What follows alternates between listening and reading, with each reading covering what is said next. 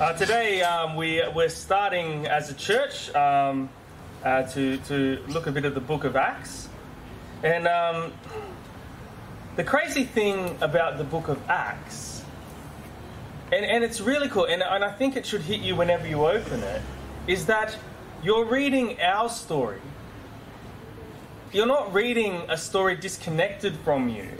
Somehow, this, this, when we read the book of Acts, somehow from this group of people you're reading about, we get here a group of people who love Jesus in St. Clair on the other side of the world at another time in history years later.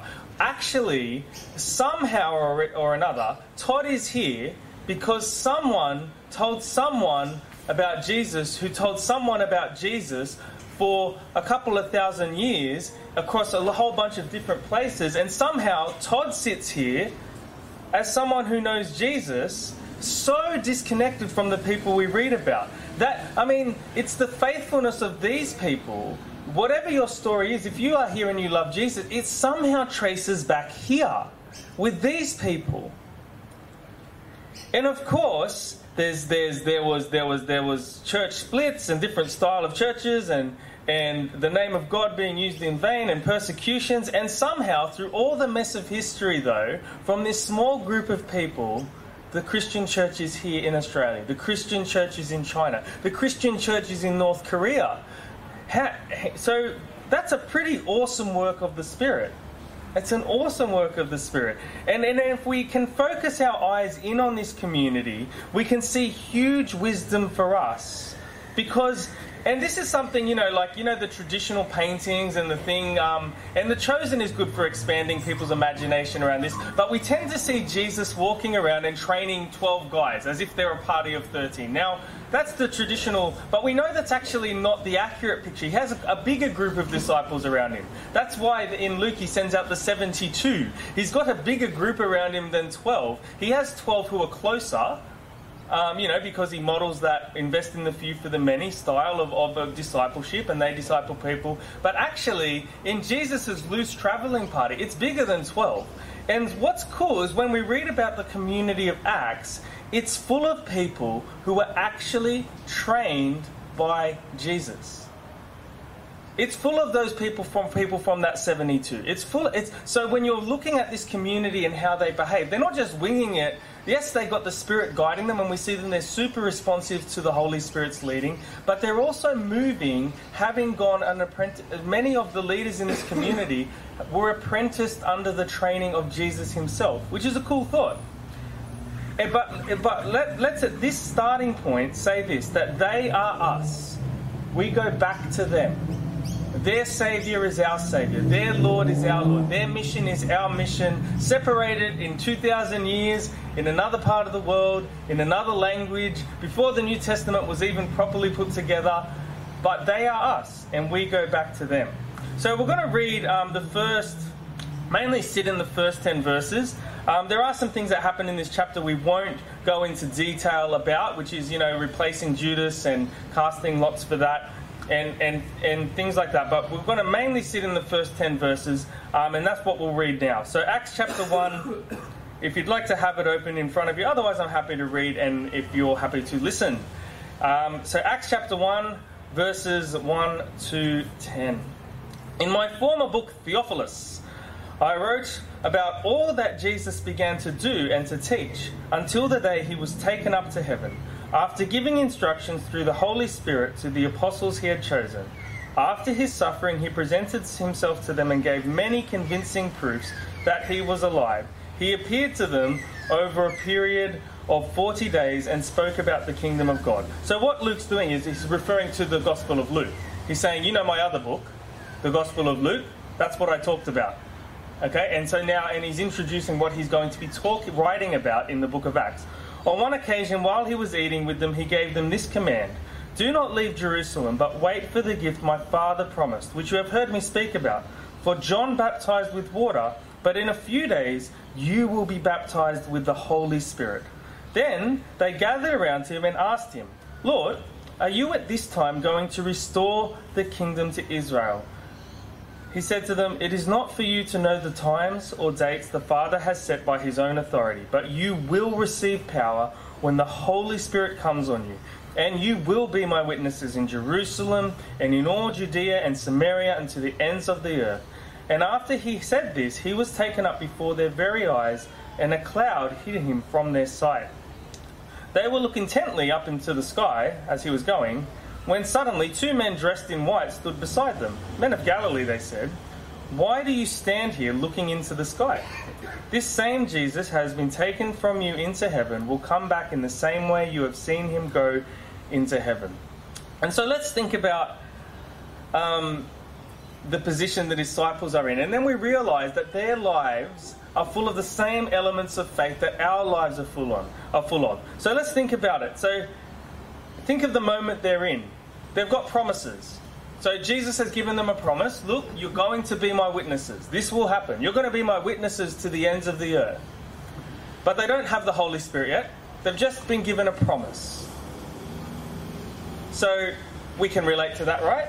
We have promises, sometimes feeling a bit unfulfilled in our life. So they're sitting in a moment where, okay, we've been told a promise, Jesus is no longer here, there's very little indication this promise will come to pass. Remember, they're kind of gathering in an upper room and praying, and they're surrounded by a city that just crucified their king. Um, and they've just got a promise. We can relate to that, can't you? You can relate to sitting in waiting, and, and you, all you've got is a bit of a promise, but you, are looking around and you're not really seeing what, what's going to happen from here. But just like the disciples, we have markers to look back to. Israel had markers to look back to. When they were in those waiting zones where they've got promises that are not looking quite fulfilled, what Israel, remember, I am the God who rescued you out of Egypt. Remember, I am the God that parted the Red Sea. Remember that in the Passover, they're remembering God's great rescue act. So, in the moments of waiting where the promises aren't quite fulfilled, it seems, they look back to their markers. There are big events as a community that they remember that God is good and will be faithful in the future the, what the Acts community, it says it at the start. What do they look back to? Jesus is risen from the dead. Okay, a guy who rose from the dead gave us a promise. Can you trust the guy who rose from the dead? Most likely. So as they're sitting in the waiting, they've got a promise from the risen Jesus. They're in circumstances that seem a little dicey, but they've got their markers. They go, but Jesus rose from the dead. Jesus rose from the dead. And that happens in a macro sense. So we also look back to the same thing. We look back to the death and resurrection of Jesus. Um, John here in one of his recent sermons says that that for him is his marker. Like that's that's almost what he was saying. He said the reason he was convinced by Christianity was the death and resurrection of Jesus. So in, in times of discouragement, he's got but this event, and, and I put my faith in this event.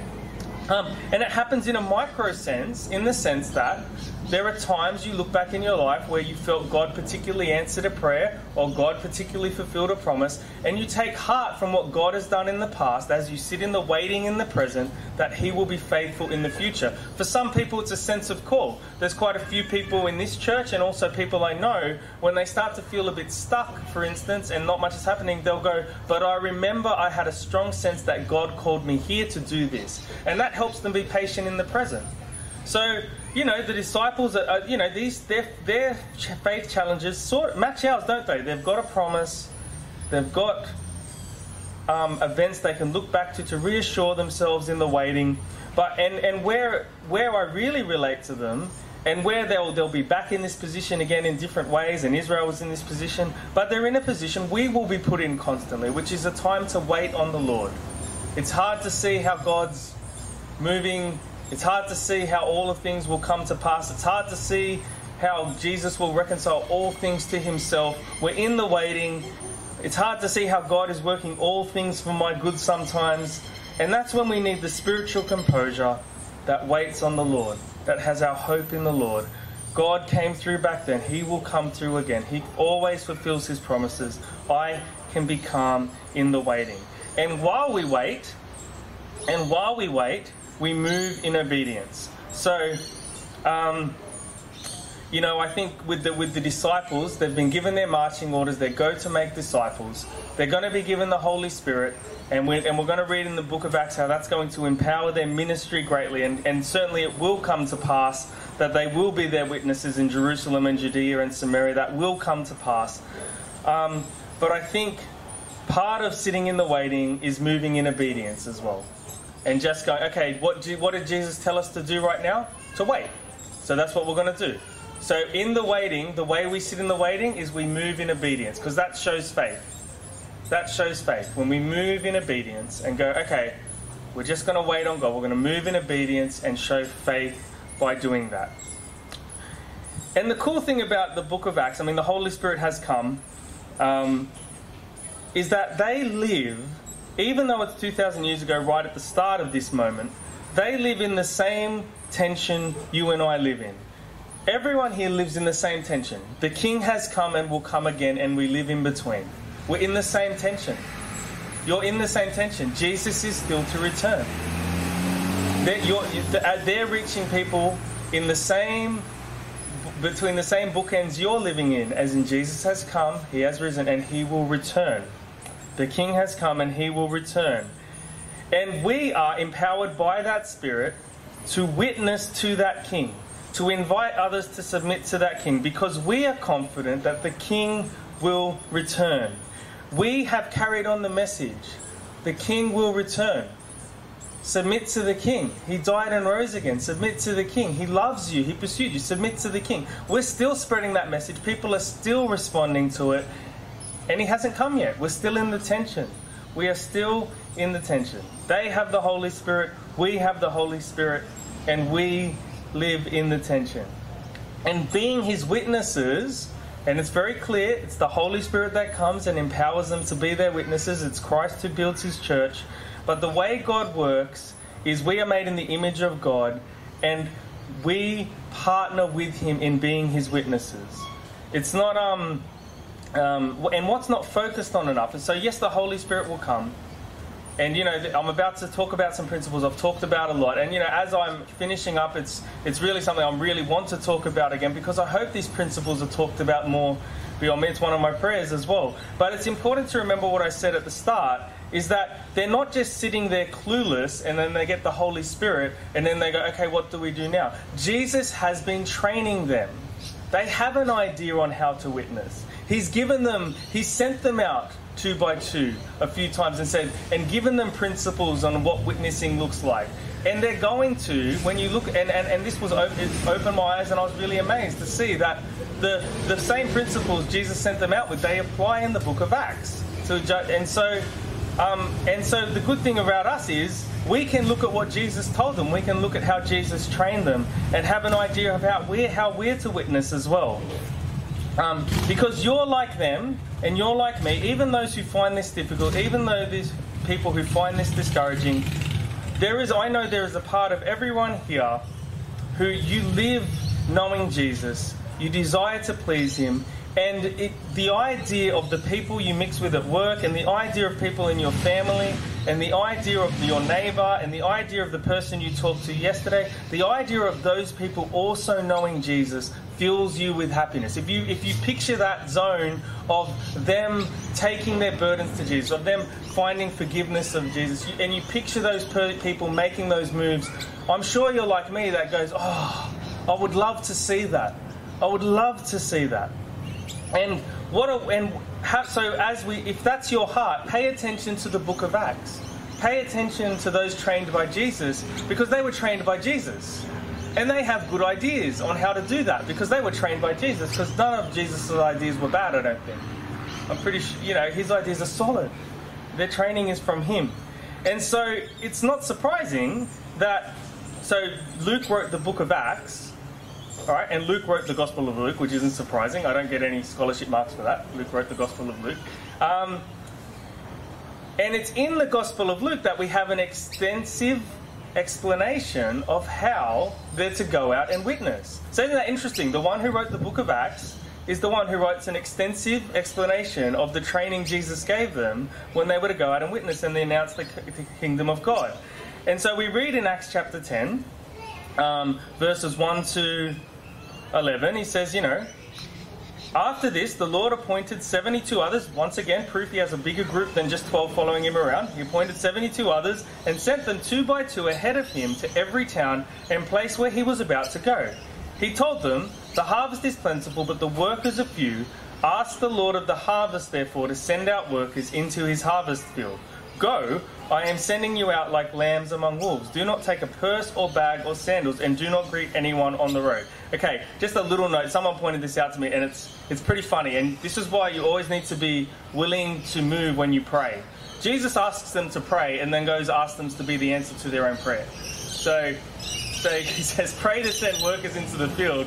Now go be workers in the field." Like it's kind of like prayer is, is inviting God to move. And so don't be surprised when you pray for things when you become the answer to your own prayers. And God says, Well, I was thinking maybe someone who could do that might be you.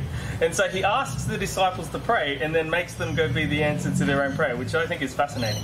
Um, and, and they're going in a play, and, and he sends them out. Don't take a, burst, a, a purse or bag or sandals, and do not greet anyone on the road. And when you enter a house, first say, Peace to this house. If someone who promotes peace is there, your peace will rest on them. If not, it will return to you. Stay there, eating and drinking whatever they give you, for the worker deserves his wages. Do not move around from house to house. When you enter a town and are welcomed, eat what is offered to you. Heal the sick who are there and tell them the kingdom of God has come near to you. But when you enter a town and are not welcomed, go into its streets and say, Even the dust of your town we wipe from your feet as a warning to you. Yet be sure of this the kingdom of God has come near. So these principles of going where you are welcome, and, and actually, um, yeah, it's been amazing to me to see how, how, how much the disciples applied these principles. Um, that these principles, they apply these in Acts, and in the same way that they're proclaiming the kingdom of God, that's another word for what we do. We, when we introduce people to Jesus, we're proclaiming the King. He is the King. We're introducing people to the King. And when Jesus trains these people to go out and be his witnesses, he tells them something, and, and like I said, you guys know I've said this so many times. He says something you know. He says something you know. 100% if you go to your workplace and you talk about Jesus, this happens. There will be people who welcome you and people who don't. That's what Jesus says. There will be people peaceful towards you and people who are not peaceful towards you. There will be people who, when they find out you're a Christian, for some reason want to have you over more.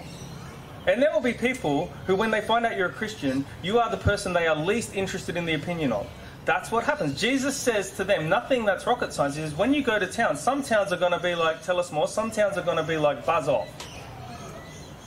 And what Jesus says is, everyone who says no, I want you to fight them and take them down and convince them they're wrong. No, that's not what he says. He says, Jesus says, if you're not welcome somewhere, move on and go to where you are welcome. Invest where you are welcome. Go where they invite you in. The person who serves you is showing favor towards God in doing that because they know you're a follower of Jesus and they're saying, Come deeper into my life. You think about it, right? Um, Jesus was the one who says, Whoever welcomes you welcomes there's a connection between favor towards the people of God and favor towards God Himself. And like I said, I always I like the footnote because definitely I've met people that are more gifted for the sort of fight sort of thing. Like as in some people are okay, like they, they embrace that. But I would say that's not the majority of people. The majority of people, Jesus is giving principles that anyone can apply, and that is when people find out you're a Christian, what happens? Do they lean in or they lean out? Do they welcome you more or welcome you less? I want you to invest in the one that welcomes you. I want you to invest there. And, and think about it. And when he says invest, he says if they like you, listen to you, and want to serve you. Jesus doesn't want Christians to go around, and this is a misguided thing Christians do sometimes. When people offer to serve them, they go, no, no, no, no, no, no, no, we're fine. Do you know what? Like, especially in the interest of mission, that is almost amount to disobedience of Jesus. Jesus says when someone wants to serve you, accept their service. Because that is relationship building. Nothing kills relationship more than when you say, I'm fine, I need nothing from you. Do you know that? Like, do you guys find that with yourself? Like when someone says, I need nothing from you, it's really hard to build a relationship.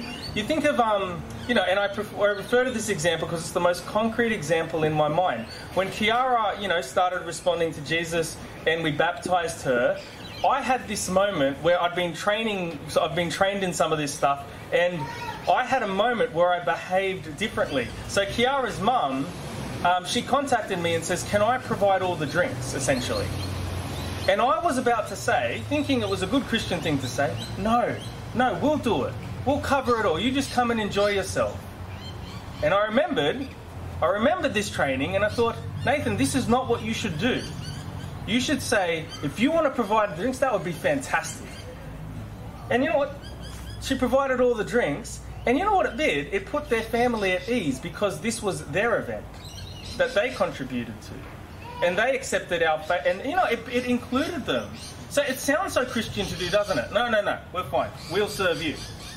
But it's just not what Jesus asked his disciples to do. In fact, he said, I want you to walk around in a position where you have to accept service because I haven't allowed you to take any money, I haven't allowed you to take anything. So you have to accept service. So, so just, um, you know, I needed to learn this. Maybe some of you need to learn this. It's not necessarily the Christian thing to do to reject service. It's not. It's, um, and because that builds relationship. That builds relationship. Absolutely. So Jesus says, you know, you're welcome, you're not welcome. You're, they're peaceful, not peaceful invest and stay and eat and and put all start investing where you are welcome.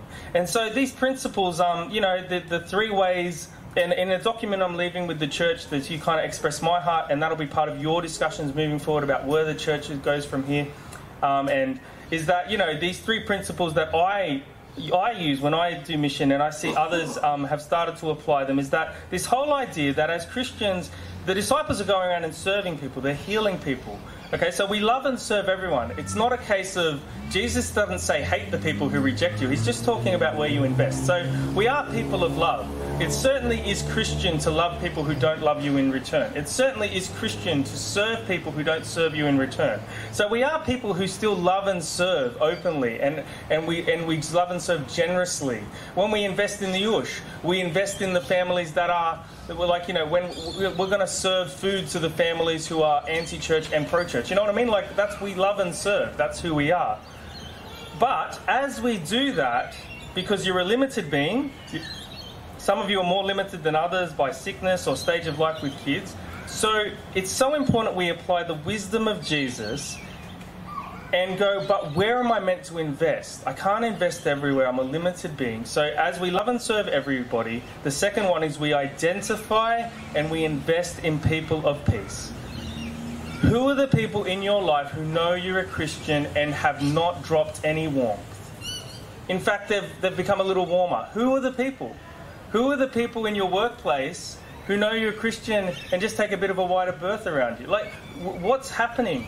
Um, you know, I had this pastor friend saying, Nate, when you're a pastor, what happens? Like, like, you know, he was just talking about himself. Like, if I go to like my, my son's soccer club and I introduce myself as the pastor of the local church, some people lean in, and some people visibly lean out.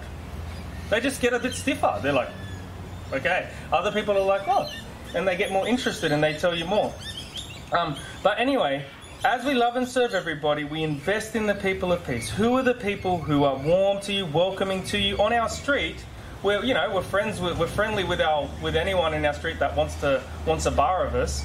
But there are some people who have welcomed them in, welcomed us in. You know, the guys across the road have invited me to their pizza dudes night. Of course, I love going. I want to go to their pizza dudes. That sounds great. Um, you know, I went in there and, and, had a great time. But we're investing more in that family. Why? Because they invited me over to have pizza. There's another family that's nice. They say hi and they say they get in their cars and they don't want anything more to do with us. So when I'm like thinking, well, where would Jesus want me to invest a bit?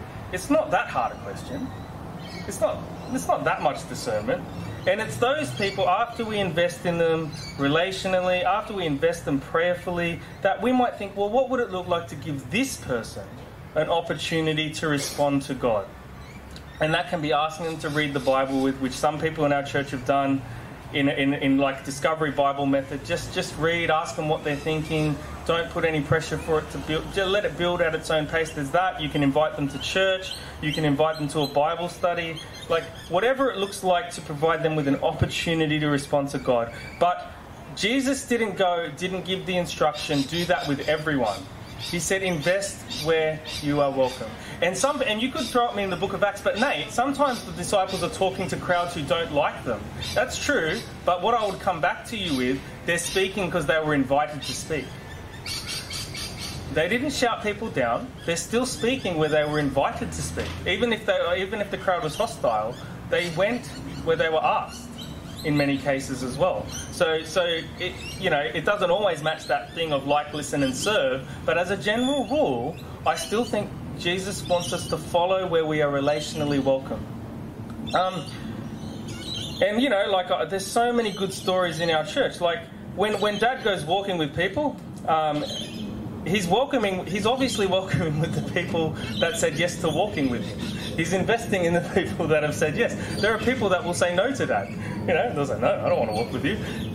You know um, and and it's the same thing with um, you know with colin who became a christian the neighbor of bo and and you know this is a this is a kid who liked colin so he invested in him. He brought him to church. He didn't try and bring the kid across the road who wants nothing to do with the Dupens. There's a kid who need, really likes the Dupens, really wants to be under their roof. And Colin, so who's an obvious person to invest in?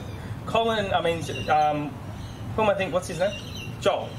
It? Joel's now a Christian. Joel's now a man of God, very proud about it. Um, and, and he's got a son, and, and he named him his second name Colin to honour Colin. It's beautiful story, beautiful stuff.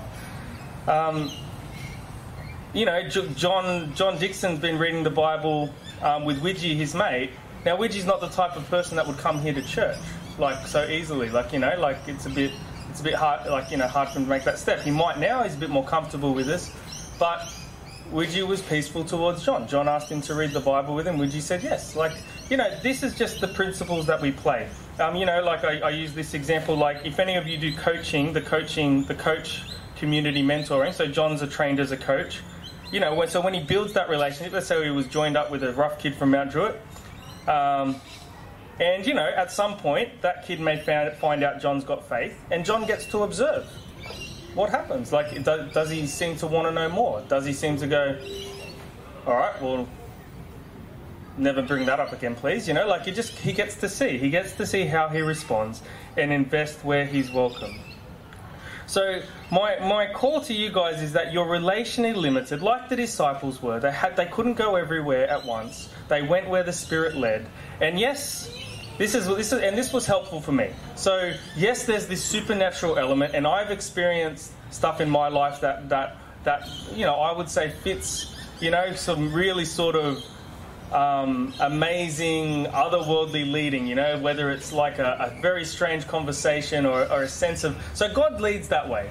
Um, but not all discernment, when it says the disciples discern what the Holy Spirit was doing, not all discernment is is that. Not all discernment is sensing and magic and conversations that are different. And you know, part of their discerning was using the principles of Jesus. When it says they discerned what the Holy Spirit was doing, part of that is hey, remember the instructions Jesus gave us? He told us to invest where we're welcome. Where, where, where are the doors opening? Um, you know, and they and, and you can see that they invested in lines that opened up to them. So you know the story in Acts will cover at some point where Paul walks into town, walks out of town. He hasn't found a door of peace yet, and he meets Lydia outside of town, who welcomes him and is interested in what he's saying. And he goes into her home and invests. So you see the, the Apostle Paul applying these principles as well. Um, look, we have the same Holy Spirit. Does anyone here dispute that? No. That the same Holy Spirit that got involved with this group of people and spread out in Judea and Samaria and Jerusalem, it's the same Holy Spirit. It's the same Holy Spirit. So, at the very least, we are to move about and presume that God is at work. So, I, I, I you know, whatever it is, you know, Danny, when you go to Centrelink, God's at work there. There are people in there that God is at work with. And not only are you meant to presume that, but you've been given tools to learn where the open doors are. As, as, you, as, you, as people know you're Christian, Jesus gave you tools to discern where the open doors are. Where is God at work? And the good thing about people is they're complex, and sometimes they become an open door later. you know, and when, when, when crisis hits or something like that. But all of us have the same spirit. So all of us are capable of loving and serving, identifying the people of peace in our lives, and providing them with an opportunity to respond to God. And what I want to reflect back to the community is that when we, whenever there's been some thinking about how people have come to faith at St. Clair, it's actually through this method.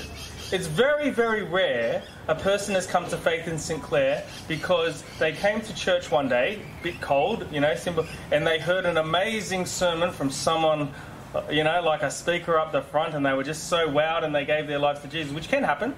But that's not how it's happened here. How it's happened is someone has invested significantly and relationally in someone and they've and they've journeyed with them over a long period of time, slowly met people from the church. Eventually, because they're clearly a person of peace, they were given a chance to respond and they became a Christian. That's the main way it happens in our community. Um, and I can give you examples of that. So, you know, um, before Jono came to faith, David significantly invested time and energy into Jono. You know, um, a lot of a lot of you maybe don't know this, but Jess O'Brien was part of our community for a long time when she was kind of still processing it. But that's how it works. A person of peace, welcome amongst us, continue to invest. Eventually, she gave her life to Jesus as well. Um, and I think it's just important to remember that God works through our relationships. So. Who are the people of peace in your life? I love asking people this question because they usually can tell me someone they think might be. Who are the people who have always been welcoming of you? Know that you're a Christian, and maybe you might want to invest there. Um, because our encouragement is this. Let's read the last um, verses, you know, 12, I've got um, verses um, 11 to 14, I think it is. Then the apostles returned to Jerusalem from the hill called the Mount of Olives, a Sabbath day's walk from the city. When they arrived, they went upstairs to the room where they were staying. Those present were Peter, John, James, Andrew, Philip and Thomas, Bartholomew and Matthew, James son of Alphaeus and Simon the Zealot, and Judas son of James. They all joined together constantly in prayer, along with the women and Mary, the mother of Jesus, and with his brothers. So Jesus' family there, the disciples there. And my encouragement to you is from that little group of people praying in that upper room, God has built a church millions of people strong. And so here we are at St. Clair, and whether it's through the Ush or through your relationships, or through the schools, or whatever, do we believe it's the same Holy Spirit at play? Do we still believe God is at work in our community, that there are open doors we can find and invest there? And um, you know, that's my heart. Whether we build a building or not, may this always be a place where actually through as we as we just engage in relationships as a church on a macro level, but also individually, that through us people will experience Jesus and discover Him for themselves and be transformed by them. So that's my prayer. And so let me just pray, and then um, we'll get um, the guys up to sing one more song. Dan's done well, his throat's not feeling so well, so he's persevered to the end. He's got one more song in him, he can do it. Let's, let's pray. Uh, Lord Jesus, I just want to thank you so much for the good people here at this church. Um, and I want to thank you that, um, yeah, that you are with them and your spirit is with them and that uh, the same Spirit that empowered and helped your disciples is with us, teaching us, um, and um, your, your, your powerful presence is at work in the world, and we get to cooperate with that. And I pray, Lord, that in the same way you empowered your people back then to be your witnesses, that you will empower us to be your witnesses. That there will be people always finding out how good Jesus is, how awesome his forgiveness is, how, how, how his ways are the best ways, and that they, might, they may seek to follow him and submit him for eternity, which is the very best life and choice they can make, Lord. Lord, we just pray that you would use um, use us, and I, and I, don't mean use in a sort of, um, I mean, probably the, the better word is partner with us, Lord. As you do your work in the world through us, I just pray that you would partner with us and um, and see your kingdom come through us. That we may experience the blessing here of seeing of seeing kids and parents and grandparents coming to know Jesus, Lord, and single people and and, and all sorts of people coming to know Jesus, Lord, through the ministry of St. Clair Baptist Church. And the other churches of St. Clair, and indeed all the churches around the world. And we ask this in the name of Jesus. Amen. Amen.